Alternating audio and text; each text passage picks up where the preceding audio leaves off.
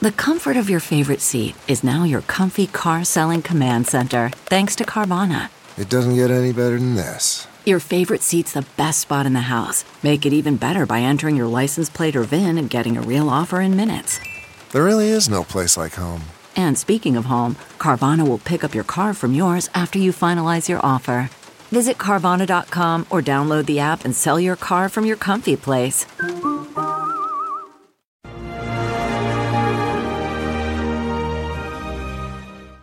Hi, everyone. Judge Andrew Napolitano here for Judging Freedom.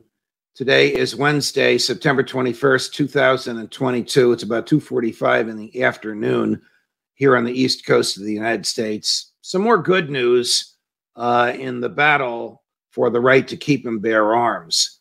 Uh, a federal uh, judge in Texas has just declared unconstitutional a statute, a federal statute now, that makes it a crime to receive a gun, whether you go out and buy it or whether somebody hands it to you, while you're under indictment for another crime.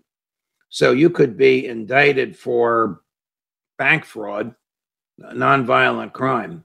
But if you receive a gun while you're under indictment, then you could be prosecuted for receiving a gun while under an indictment. No longer. The judges declared that statute unconstitutional not because the receipt of the gun has nothing to do with the original charge, but because under the Bruen opinion, that's the right to carry opinion, a brilliant treatise uh, on gun rights authored by Justice Clarence Thomas, a six to three decision by the Supreme Court just this past July.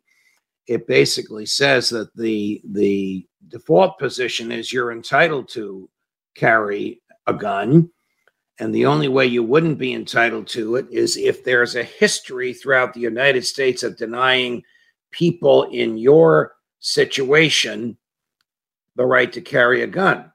And because there is no history in the United States of denying people who are indicted, there is no basis for making that a crime. Now, an indictment is evidence of nothing.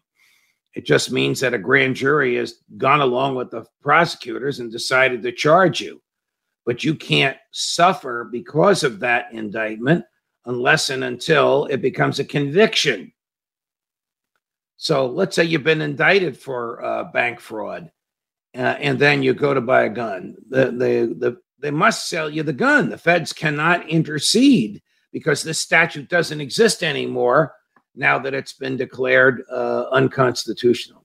I scratch my head all the time uh, about all these federal and state laws, which seem to do everything they can to gnaw and wear away at the rights guaranteed by the Constitution. Remember what the right to keep and bear arms is it is the modern extension of the ancient right to self defense. That's not me. That's the late Justice Antonin Scalia in a famous decision called Heller versus the District of Columbia, expanded upon by Justice Thomas in the Bruen decision of just three months ago, in which he said the right to keep and bear arms is not negotiable, it's the default position. The government must prove if it's going to deny you the right, why it's denying you the right. And if it says it's denying you the right because you've been accused of something, that's an insufficient basis for the denial. I think very few people will be in this category. In, in the case I'm discussing, the defendant went to buy a gun and answered the question, Are you currently under indictment? by saying no. So he was charged with lying on a federal document as well as with receiving a gun while under indictment. Both charges against him were dismissed because once the statute that prohibits uh, receiving a gun while you're under indictment was found unconstitutional, the lying on the form was moot.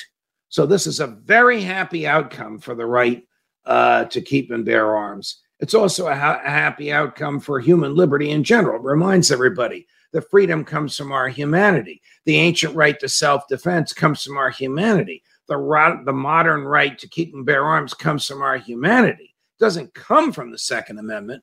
Second Amendment just keeps the government from interfering with it. Judge Napolitano for Judging Freedom.